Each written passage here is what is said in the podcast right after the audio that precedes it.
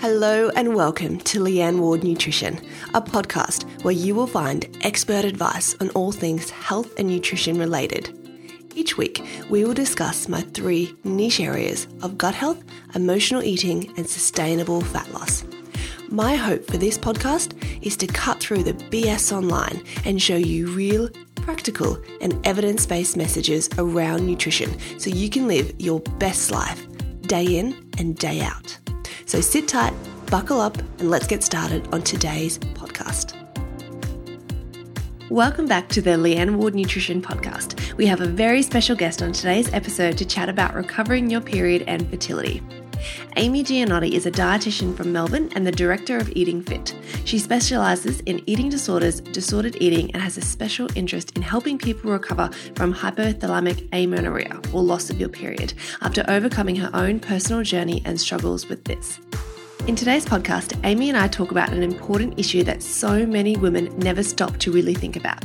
In the podcast, we start off by discussing what hypothalamic amenorrhea is and how it's diagnosed, what the long-term health effects of HA are, and how it fits with Red S syndrome. We then talk about how HA is linked to fertility, how you can recover from it, how food and nutrition is crucial for recovery. We then discuss how long it takes on average for women to see their periods returning, and also what to do if you're on birth control and may not be aware that you've even lost your period.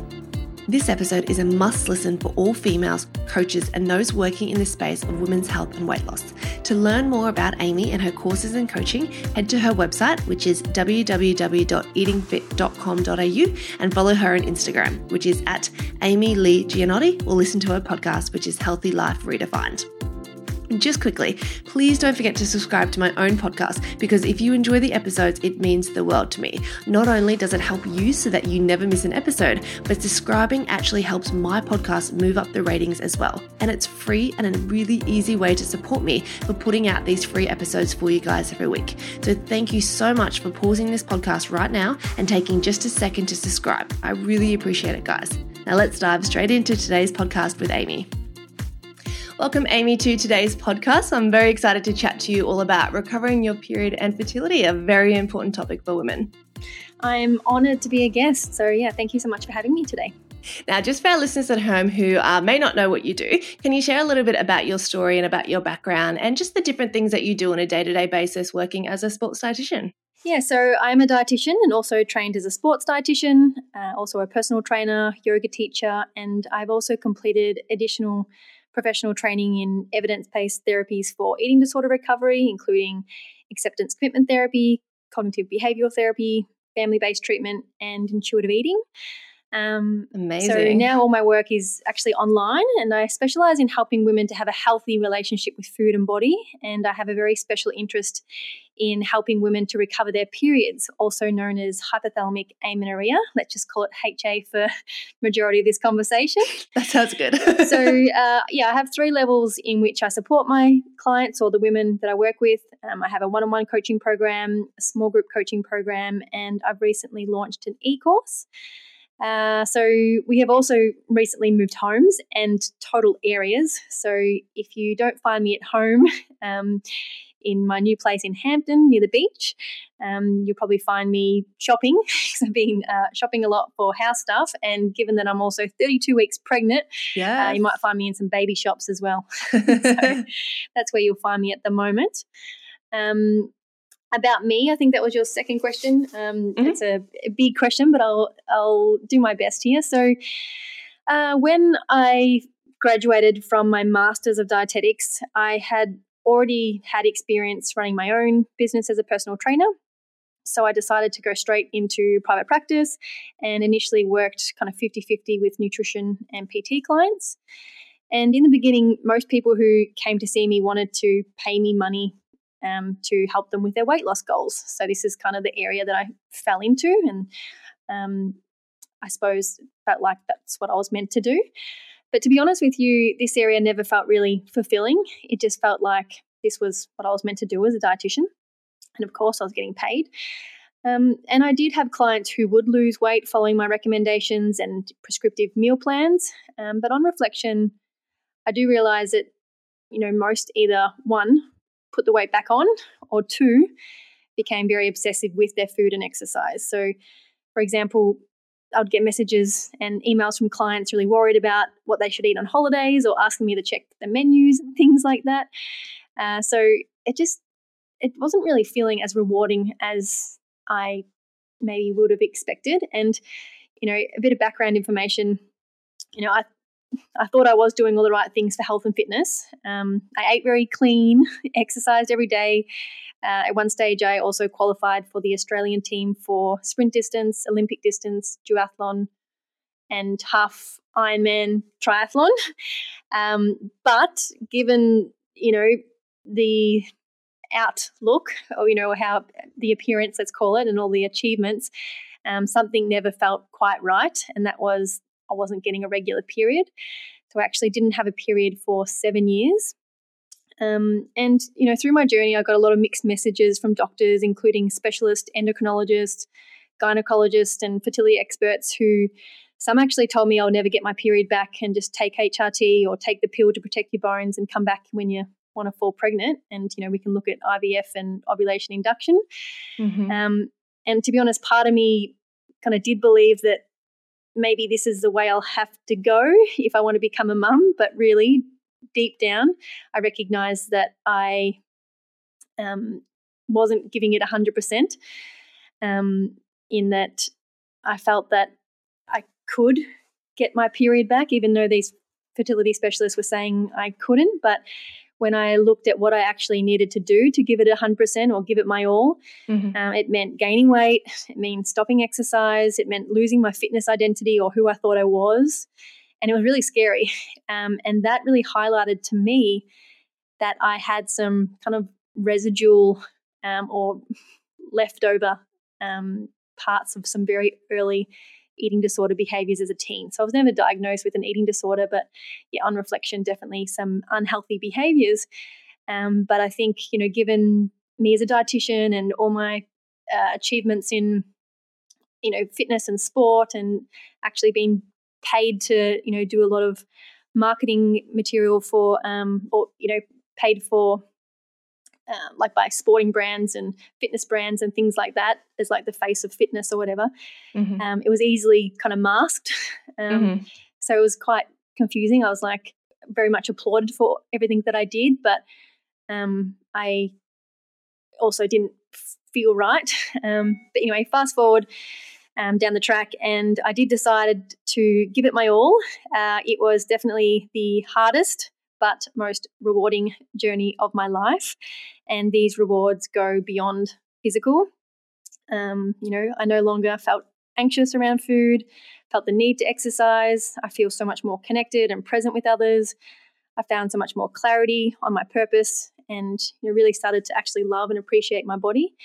And obviously, having gone through all of this, I recognised that there were so many others out there who too feel stuck, confused, unsupported, and, you know, I know what life is like on the other side.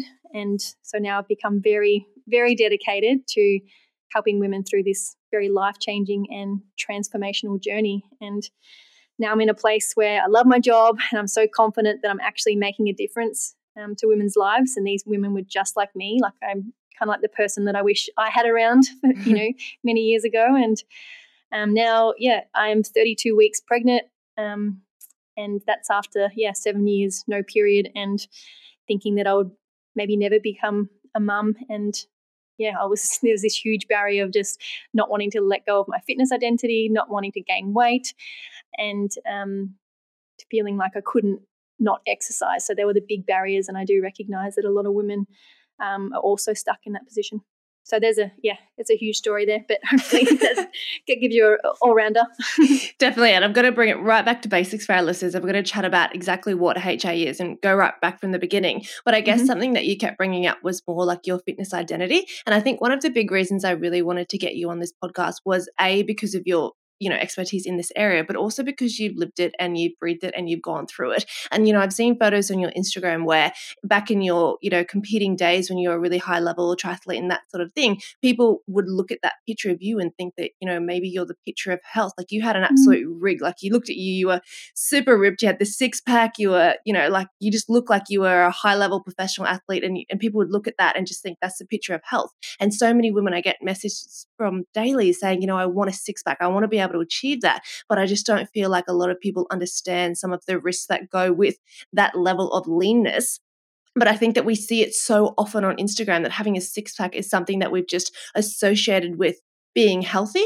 And so I think it's really important to get you on this podcast to discuss that level of leanness and the impacts that it can have, particularly on the female body, because, for males to get that lean, it's a lot easier and they don't sort of have some of those hormonal impacts that some females might have. So I'd love to start with the basics and talk about exactly what, and for ease of understanding, I'm going to call it HA as well, and let you really break that down for our listeners, and sort of explain exactly what that is. Yeah, no worries. So HA is a type of secondary amenorrhea. So this means you've had a first period, but then it's kind of gone missing. So the period has gone missing for greater than 3 months or 3 cycles. And the underlying cause of HA is stress. So this is mainly from low energy availability. So when your body feels unsafe and that energy is not available, to simplify it, it switches into energy conservation mode. So like an iPhone does when the power is low, it goes to like low battery mode. Here some of the apps are switched off or some of the functions are dialed down, like screen brightness.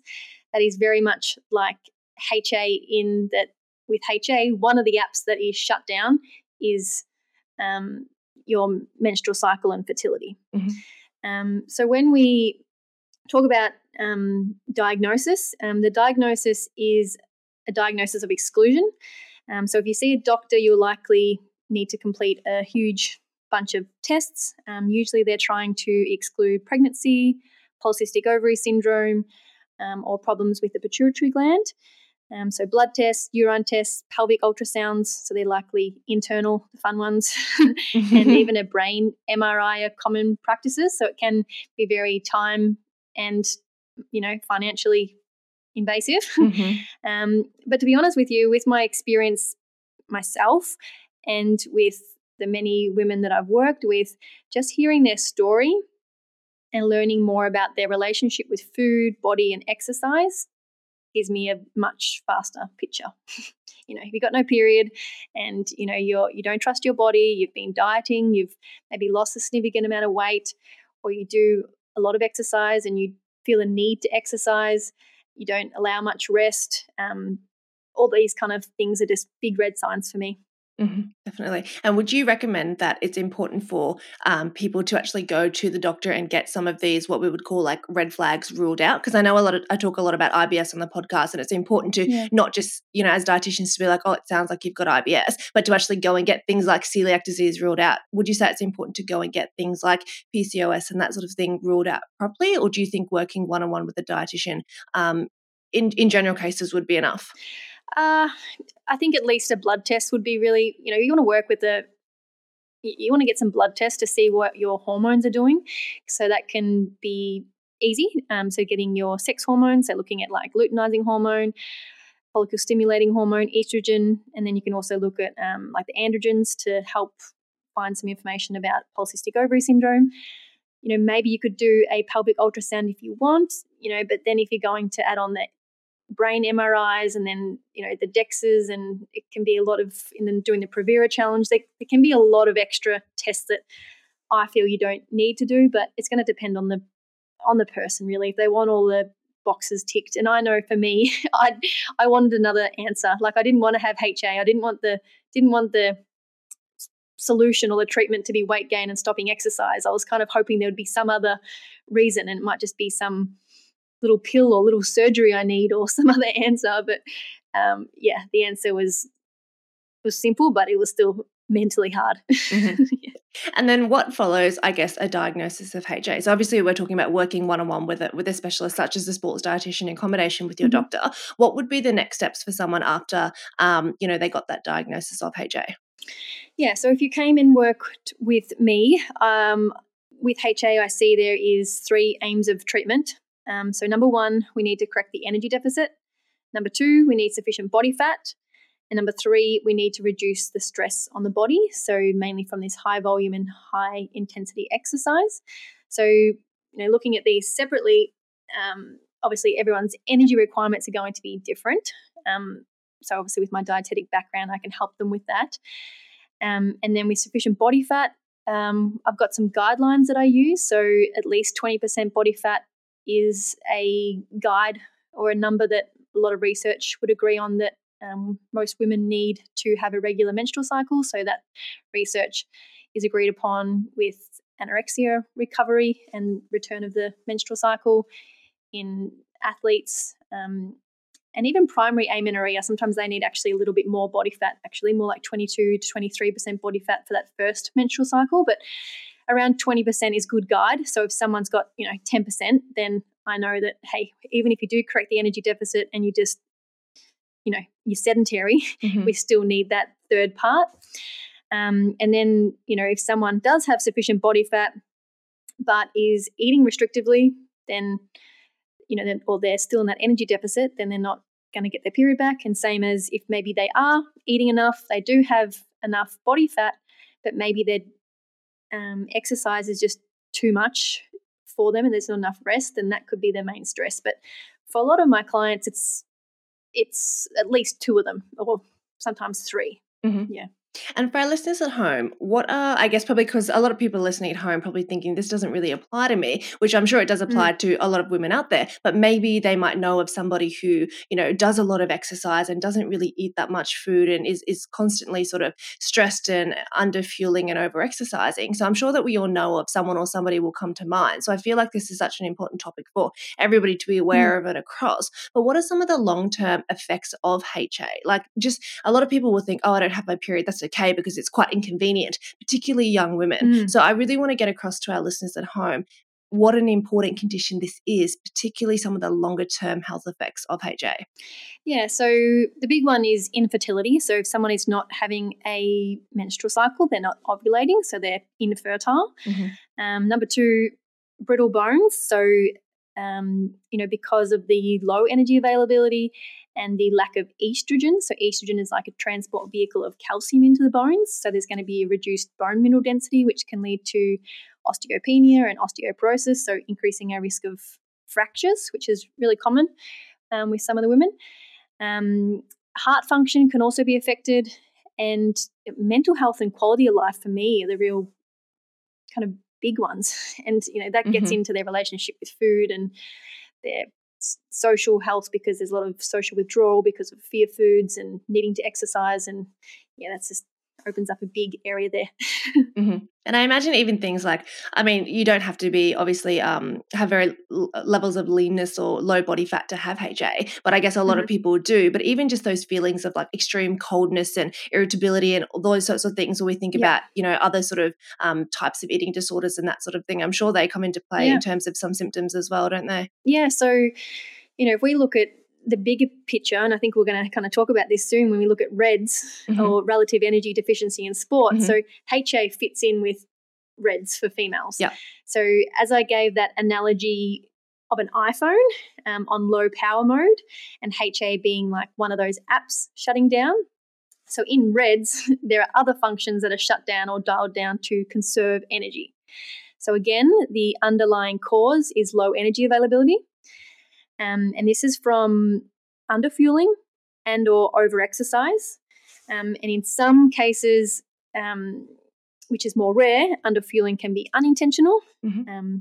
But, to have HA or RED, you do not have to have diagnosed eating disorder.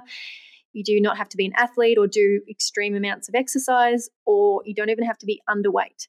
So just going back to those other apps that are shut down or dialed down, Some common ones would be like digestion, temperature regulation, libido, all those kind of things. So it's kind of like your body is stuck in energy conservation mode and it's not working optimally. Everything's on low power mode. And you mentioned something that I think was really important to go back on and address, is that sometimes the underfueling is unintentional. And I imagine for a lot of high-level athletes, like I meet so many women who train twice a day. Like, why? Like, I don't really think that any female needs to train twice a day, unless perhaps you are like a professional athlete or something like that. But I meet many people who will do like 2 F45 sessions a day or something like that. And I think that a lot of people think that they feel like they eat enough food, but when they look at their energy requirements, like they're getting in 10,000 steps a day plus 2 exercise sessions. Like that's a lot of over exercising, and to sort of keep up with or eat up to your energy requirements can be harder for some people, because the more exercise you do, the more your appetite drops down. You just don't feel that hunger.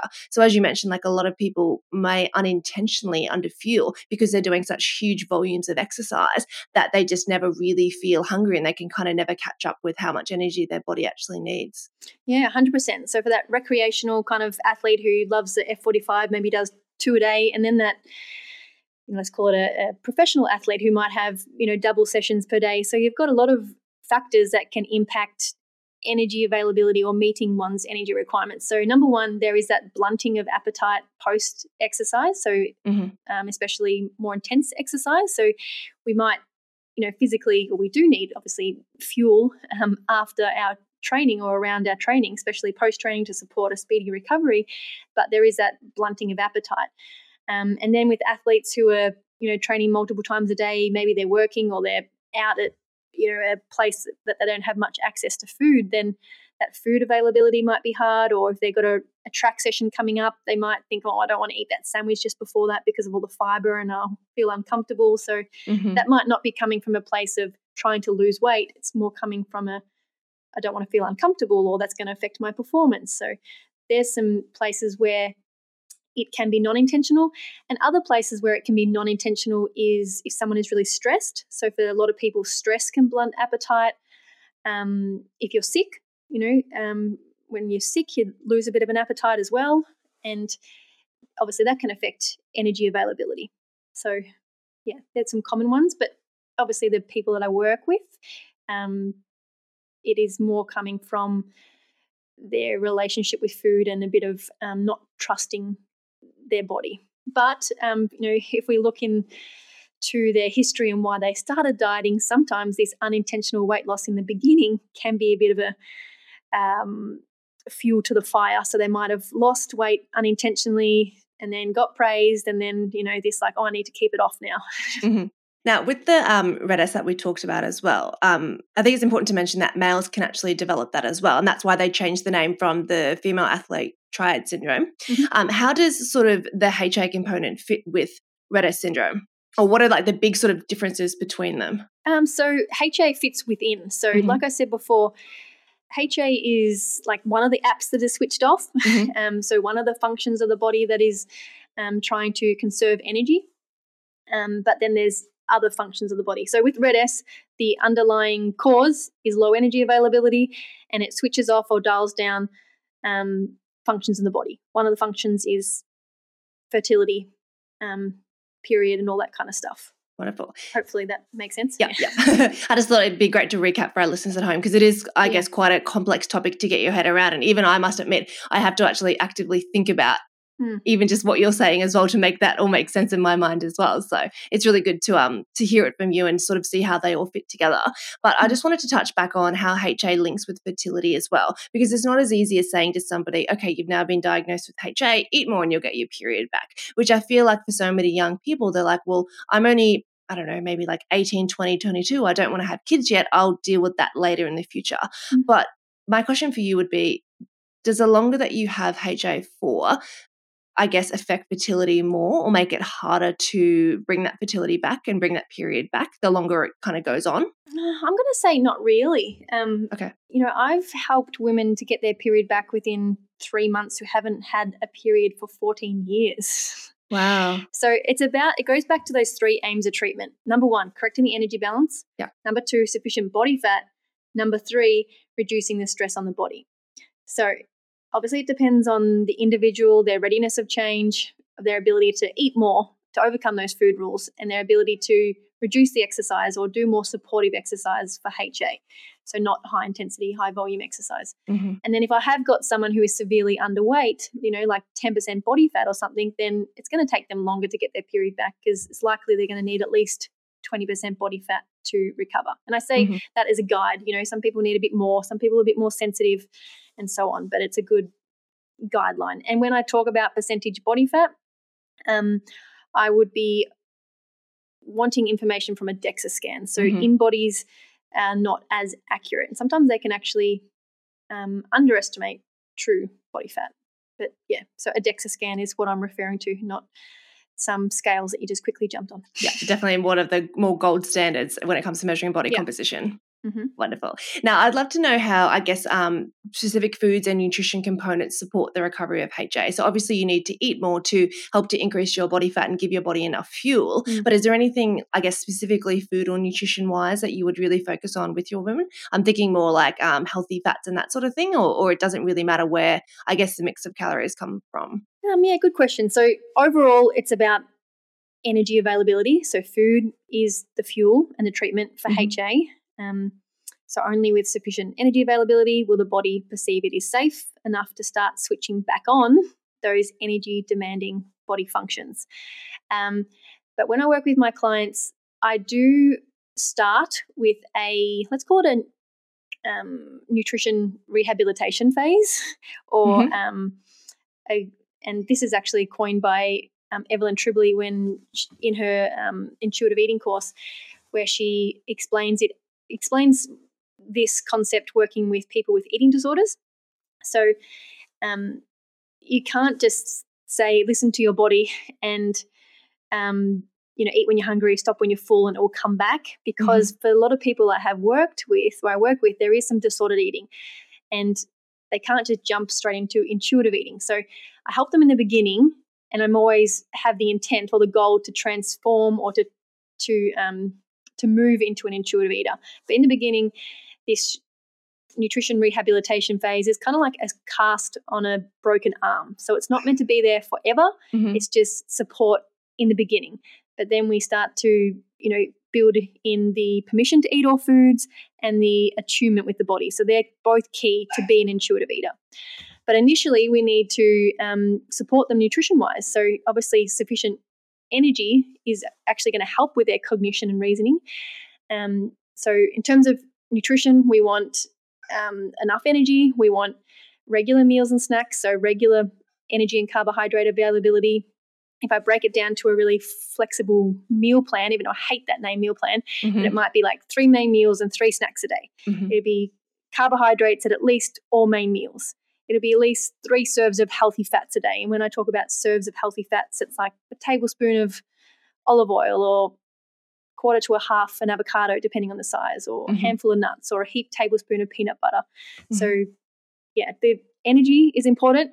Carbohydrate availability and the regular intake of carbohydrates is important, and so are the fats. So fats are important to, you know, create these hormones that we need. Mm-hmm. And hormones are these, you know, messengers in our body. Wonderful. And how long would you say on average does it take for, I mean, nobody's really average, but the average woman to sort of gain back and recover her period? Yeah, good question. It can take, in my experience, between 1 and 6 months, but it's not often 6 months. My clients who are able to tick those 3 boxes sooner obviously will recover faster. Mm-hmm. So someone who is really underweight, like I said before, with maybe only 10% body fat, then this is going to take a bit more time to increase those healthy fat stores, mm-hmm. and obviously it's going to depend on their readiness. But I have seemed to had great success with the women that I've worked with to make these changes or overcome these fears quite quickly. I think because I understand them. I've done a lot of training in the area of eating disorders, and the hardest part is not the physical part, it's the mental barriers. And once we can overcome those mental barriers and change their readiness and overcome those fears, then it all becomes very easy. Like the first step is just seeking help, really. Or the hardest step mm-hmm. is, seeking help and committing to getting your period back. Sure. So most of my clients that I've worked with have got their period back within 3 months.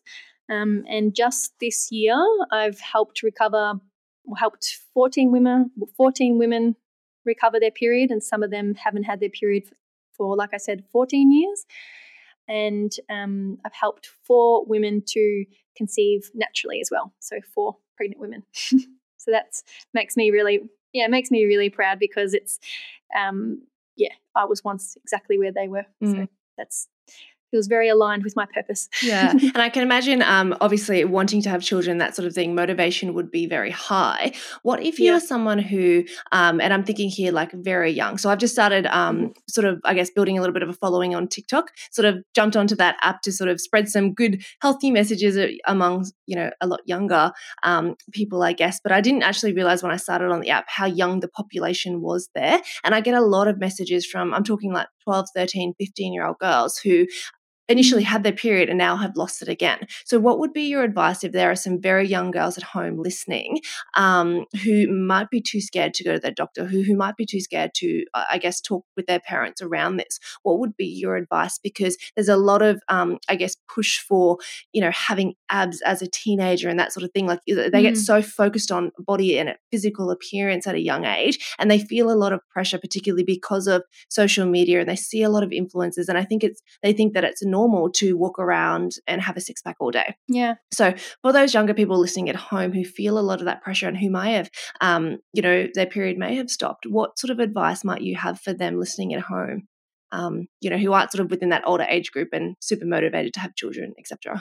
Yeah. So I think there's a lot of education required and myth busting. So a lot of people will look at these fitness models who have got these really defined abs and say that they want to be like them and they look healthy. They might be on the magazines or on Instagram, but, to have abs, you're going to be like most people, to have abs, I'm going to say you're going to have 20% less than 20% body fat, or to have those really visible abs for most people. So understanding that abs does not equal healthy and, if you do have less than 20% body fat, then you're unlikely to have a regular menstrual cycle. And then, of course, they're not going to worry about becoming pregnant straight away, a lot of the young ones. But, it depends on the individual and what is important to them. So some of my clients are really motivated by sport and want to be able to, be active for the rest of their life. Or, one young athlete I've got, she was on a scholarship for lacrosse and, she was, obviously very wrapped up in this fitness identity, and she's always been praised for all of her fitness abilities and so on. But she actually was diagnosed with osteopenia. So that was a motivator for her to, when she was on the holiday break, to work with me and to get her period back. And it was very hard because she was used to training twice a day and eating very, minimal. But she was able to, in her holidays, actually recover a period. And now we're slowly working back to increasing the exercise and just monitoring her cycle so we're not doing things too quickly. So, yeah, the bone thing can be a good underlying motivator for some people. But I really... you look at their relationship with food as well and how that affects many areas of their life. So they might, feel like that they can't eat out with friends or, the guilt that they feel around eating or the need to exercise and how that affects their social life or their sleep. So just looking at the big picture and how that's affecting their life and if that's what they want to be like for the rest of their life, or what does a happy and healthy life look like for you, and asking them to describe what is a healthy relationship with food and what is a healthy relationship with exercise. So sometimes that can start some light bulb kind of moments. Yeah, I agree. I think the bone health is incredibly important because I have seen very, very young people diagnosed with, who've got constant fractures and that sort of thing from over-exercising and under-fueling. And, you don't really want to hit your 20s and be diagnosed with osteopenia or anything like that. So I think that really is a good, motivator for some of the more younger listeners who might be listening at home. And another quick thing I wanted to say is this is another way I help motivate my clients is you're not going to be performing your best when your body is stuck in energy conservation mode. Mm-hmm. So you might be, you know, running far and, you know, pretty good at your sport, but your body is not working at its optimal. So if you allow the body to recover and to get out of that energy conservation mode, then your body is going to be able to work optimally. After some rest and allowing your body to heal, you will be able to run faster, you know, do all those things. So a lot of my clients who have now recovered their periods have actually achieved PBs mm-hmm. in their sport, like especially runners. A lot of them are runners, so they've got PBs in their 5Ks or their 21K. For me, I didn't get straight back into running, but I was always trying to do muscle ups. And after recovery, with like no, you know, big rest from training and hardly doing anything, I was able to do sets of 3 strict ring muscle ups, and I was like, wow, like I'm heavier now. I was actually heavier because I needed to put on weight. I was very underweight, but yeah, your performance increases. Couldn't agree more. And I used to, a good friend of mine, one of my housemates I used to live with, she still runs marathons. And there was a period of time where she was training for the marathon for 6 months, and I just watched her get tinier and tinier and tinier. And she would sleep all day. She'd come home from work at 5 p.m. and sleep for 2 hours and have a nap, then get up and go run for 20 Ks. And I just remember saying to her, like, you're not going to perform your best unless you actually get some good nutrition on board. Mm-hmm. And that meant for actually, she lost 6 kilos in her prep, and she was tiny to begin with in her prep for getting ready for this marathon. And the biggest thing for her is that she just never felt hungry. She would run so far for so long that she'd come home and be completely exhausted and just go straight to bed. So we just did really simple things and got her blending up her food and drinking smoothies regularly throughout the day to get those extra calories in. And the next marathon she actually ran, she ran a PB. And she was actually heavier than she'd ever been as well, but just utilising some of that really good fuel on board. So, yeah, some awesome stories. And it is harder for women with HA because, like I said, those other functions of the body are often affected, so their digestion is more sluggish. And, you know, the typical person with HA loves vegetables or the safe food, but if they're eating a lot of those foods, they're going to get to that early satiety. So looking at ways that you can get that energy in without making so much work on the digestive system, so like you did with the smoothies, is awesome. Awesome. And again, for our listeners at home, I think a big sign of, I guess, HA recovery would obviously be getting your period back. But what about women or younger people who might be on birth control? You know, they're not looking to have children immediately. What would you say would be some positive signs of recovery from HA if they didn't have their period to go by? Yeah, first of all, the birth control will definitely mask HA symptoms, and I need to say really clearly that the pill is not going to protect your bones at all, and some GPs are a bit late to get up to date with that science. So the pill produces a withdrawal bleed. It's not a real period because you don't ovulate, so you're not releasing that egg. So if you are concerned that you might have HA, then I would recommend going off the pill for at least 3 months to see if you get your period back. But some other signs would be, you know, frequent illness, slow recovery from exercise, feeling really cold all the time, because remember, your body doesn't want to waste too much energy at being this perfect body temperature. You're generally running on the low side, and often a lot of these women have low body fat percentages as well. Digestion function can be affected. A low libido, feeling tired all the time. A lot of my clients wake up in the middle of the night, need to go to the toilet at 3 o'clock, you know, from the, that's just hormone related. And yeah, there's some things, but a simple question is asking, how would you rate your relationship with food? And if it's not 10, or it's, you know, on the low side, if it's like 4 or 3, you know, then hey, that's a big red sign. You know, why is it 3 and not a 10? Because I feel like I can't eat these foods because I'll get fat, or you know, that could be a good question to ask our listeners. On a scale of 1 to 10, how would you rate your relationship with food? Wonderful. And I think you touched on, again, a really important point, you know, constant illness and constant injury. They're probably two really big flags that something is going on, like you're either putting too much exercise in, or you're underfueling a little bit, because I do meet a lot of people who are constantly injured or they're constantly sick. And so I think, you know, that's not the way the human body is really supposed to function. So I think they're probably two things to really stop and have a look at sort of your lifestyle and the things that you're doing, and ask yourself some important questions. Yeah. Now, I think another important topic to touch on, because I feel like a lot of people at home would be like, well, I'm not lean, or use that level of leanness or being, you know, super thin or something as an indicator of HA. But you can definitely be a normal weight or even overweight and have HA, can't you? 100%. And that just goes back to what we were talking about before, because the underlying cause is low energy availability. So yep. I don't use BMI, but a lot of people know what I'm talking about when I use BMI. So if you had a BMI of 30 and then you did some fitness challenge and you were on a reduced energy diet, so you were, you know, on a whatever calorie diet or just cutting out foods or intermittent fasting or whatever it was, and you were eating less than your energy needs, plus you're maybe exercising as well, you might lose a bit of weight and still be, you know, in a healthy or even overweight of the BMI, but that low energy availability has been the stress on your body, and it reacts, or it responds by switching to energy conservation mode. So it's still a stress on your body. So you don't need to be – there's no weight criteria for HA. You don't need to do a certain amount of exercise. So you can even get HA if you do a very minimal amount of exercise. It could just be from the restrictive eating. And you don't have to have a diagnosed eating disorder. And that's what can be really frustrating for many women who go to seek help, because they might not have a period. And sometimes, well, not sometimes, quite often, people are misdiagnosed with polycystic ovary syndrome.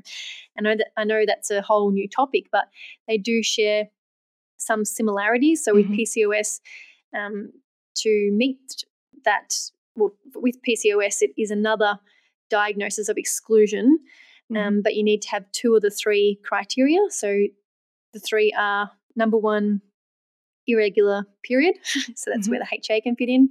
Number two is polycystic ovaries, and people with HA can also have polycystic looking ovaries as well. And number three is high androgens, so male sex hormones. So unfortunately, some women who go in there who may be a bigger body size and say that they haven't got their period can be misdiagnosed with PCOS, and they're completely different issues, or I don't want to call them issues, but HA is 100% treatable, whereas PCOS is about managing the symptoms. So it's really important to get clear on that diagnosis, and that's why it can be really important to work with a dietitian, especially, you know, like myself, who specializes in this area, because understanding that person's story and their relationship with food and exercise and the history is so important, because when you go to the GP, they don't, you know, probably ask all those questions about your relationship with food and have you, you know, how much exercise are you doing? You know, it's a bit of a, sometimes a 5 or 10 minute consultation. Exactly. And even what you might feel your relationship with food is, you might think, oh, that's fun, or that's normal, or, you know, the people around me, like I'm on a sporting scholarship and I'm at college and everybody eats this way, but that doesn't mean it's normal. That doesn't mean that it's the right way for your body as well. So I think, again, working with someone like an expert like yourself, who is able to decide what is normal, what isn't normal, versus comparing yourself to, I guess, the people around you and that sort of thing is important to note as well, because the GP might ask you, do you eat enough? You know, and that's sort of like a loaded question, isn't it? Yeah, I eat heaps. And another really good question, because I use some evidence-based questionnaires in my, you know, when I'm working with my clients, but just for our listeners, a really good question could be, do you trust your body to tell you what to eat? Do you trust your body to tell you when to eat? And do you trust your body to tell you how much to eat? And, you know, if you don't, then why not? So that can be... And then another one would be, you know, do you have guilt after eating certain foods? That there can be another, you know, a red sign there. Definitely, yeah. Because, you know, if someone is ignoring their body, you know, from following diet rules or external rules, then they're not going to be very intuitive with their body, and they're going to put themselves at a higher risk of losing their period. Definitely. Yeah. And I'm sure that you've seen, I guess, so many more clients with the rise of social media and the whole, and I hate this word, but the whole clean eating sort of, you know, phase, and I feel like we've taken healthy eating just a couple of steps too far. Like, so many people are so obsessed with, you know, I get things all the time. I'll put a glass of wine up on my stories, or I'll be like, having some cake today, and people are like, oh my God, it's got gluten and dairy in it. You're a dietitian. How can you eat that? Like, it's so inflammatory. And I just feel like we've sort of lost touch with what is a healthy relationship with food, and we just like to vilify foods or call them good and bad and that sort of thing. So I feel like you're probably seeing more and more women with HA and more disordered eating, just due to the rise of social media and what some people may consider healthy versus what is actually healthy as well.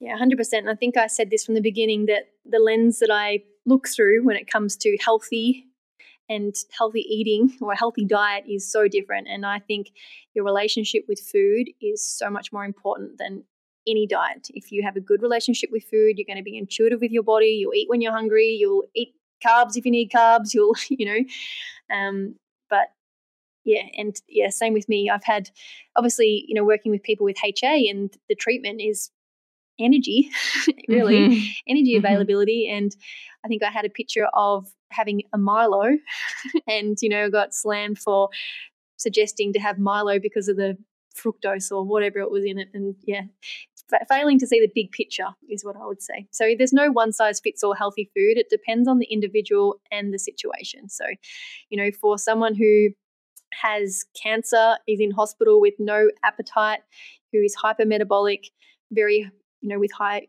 energy requirements and, yeah, no appetite because of the disease or illness itself and the treatment, then giving them a salad for lunch is not health supporting, but giving them, you know, some really energy dense meal, you know, like a parmigiana, if they can, with chips and stuff would be good, and maybe some custard for dessert would be more health supporting than a salad, because, you know, every mouthful counts for that person.